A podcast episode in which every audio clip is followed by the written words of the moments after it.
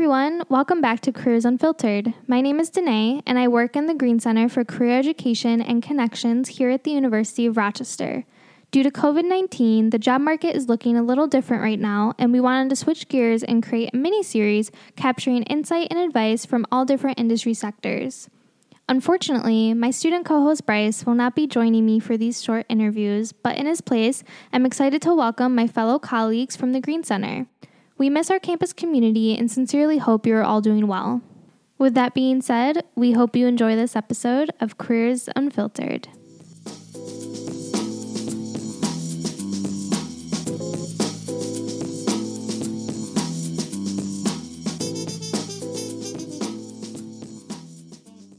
Hi, everyone. Thanks for tuning in for another episode of our industry mini series. My name is Danae, and my co host for the day is my colleague Jody Wren, who is the Director of Advising and Career Communities here in the Greene Center. Hey, Jody.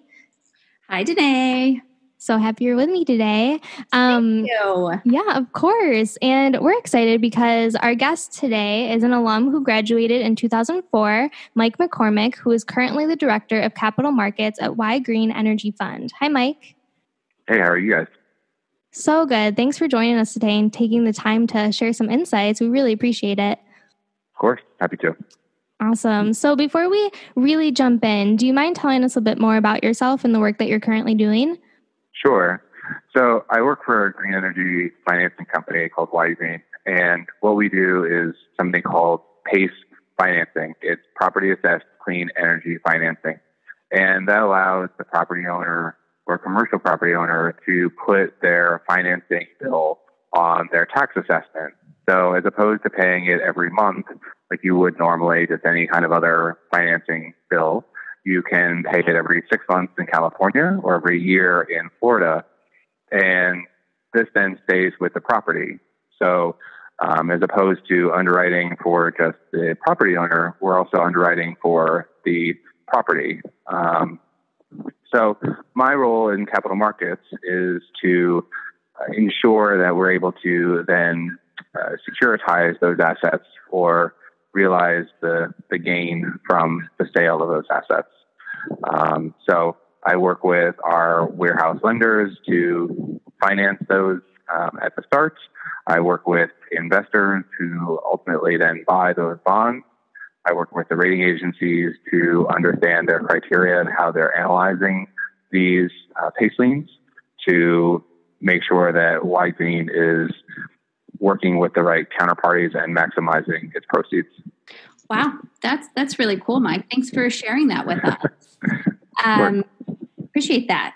So, some of the focus of today really is to help our students better understand how COVID 19 is really affecting the industry. So, I'm wondering if maybe you could talk a little bit about that, if you're seeing or how you're seeing COVID 19 impact your industry and, and maybe the direct work that you're doing right now.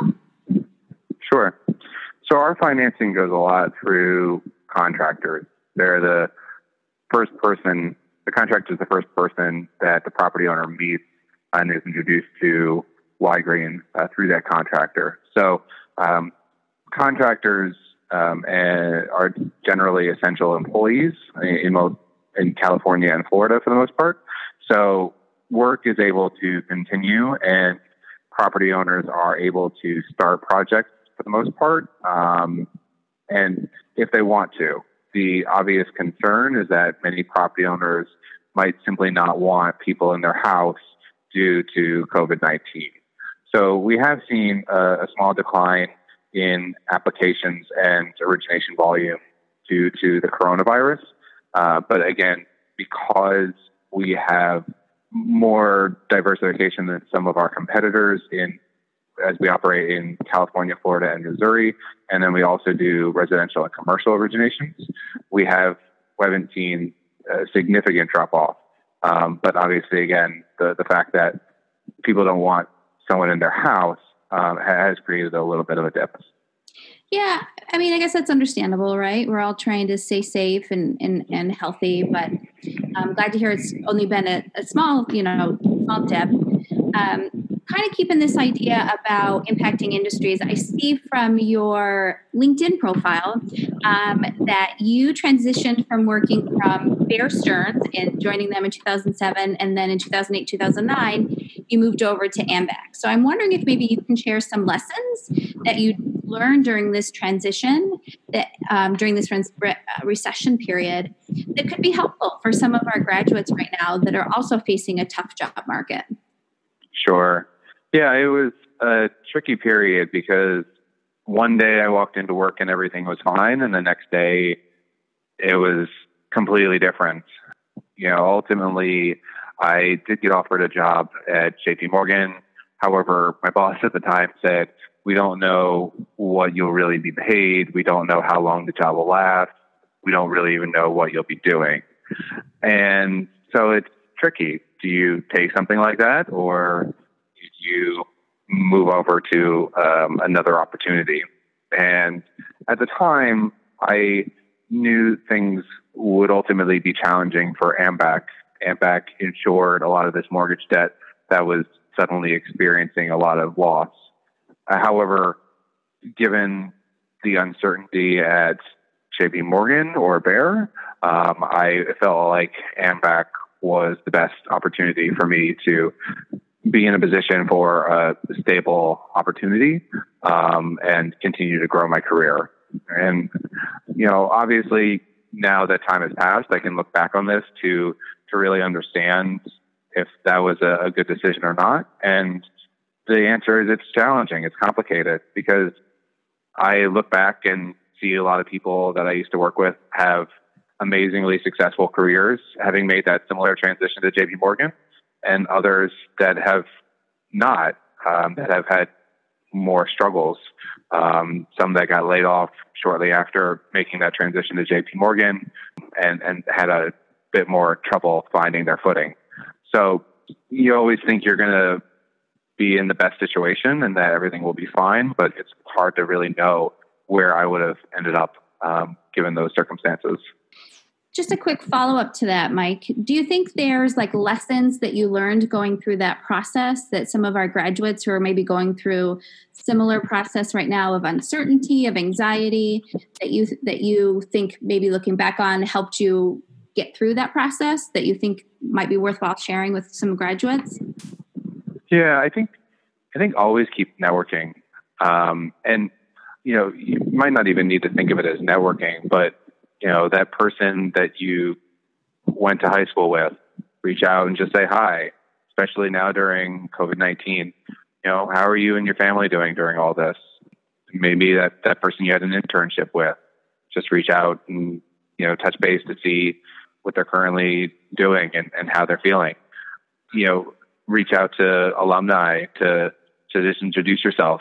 You know, I, I love getting emails and messages from alumni or students, even if I haven't met them. I, I, you know, I love my experience at Rochester and be happy to, to start a conversation and provide thoughts or suggestions on ways they can, you know, advance their career. Um, so I, I think, you know, if it's done in a, in a polite and friendly way, those kind of, you know, messages and, you know, kind of networking um, strategies can pay huge dividends you know, I, I made my transition from New York City to the Bay Area because of networking.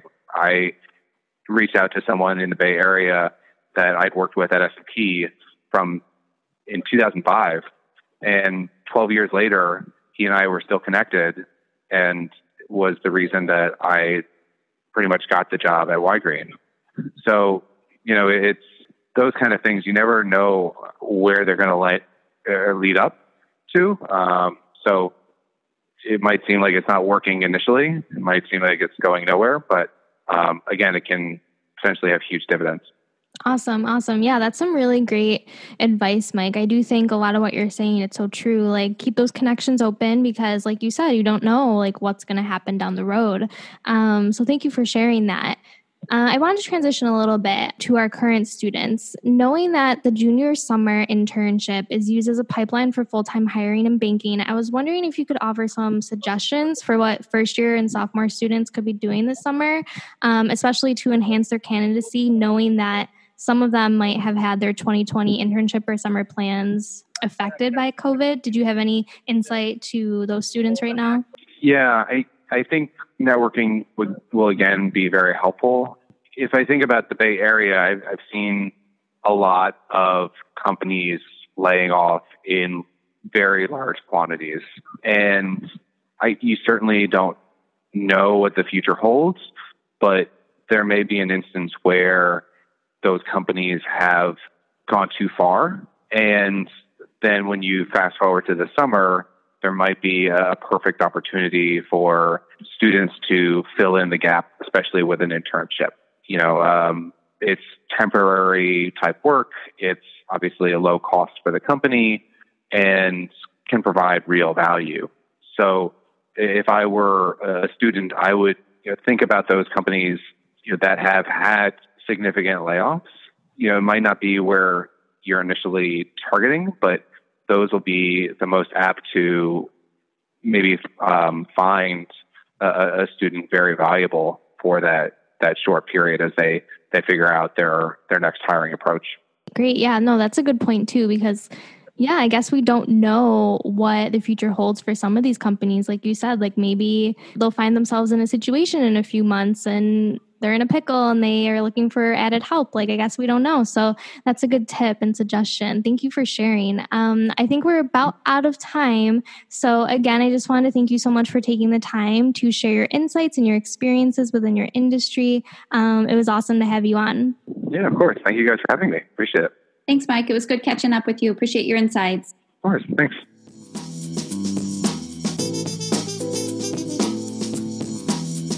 If you like what you're hearing, give us a rating on your podcast listening platform of choice, subscribe, and share us with your friends. Thank you so much, and see you next time on Careers Unfiltered.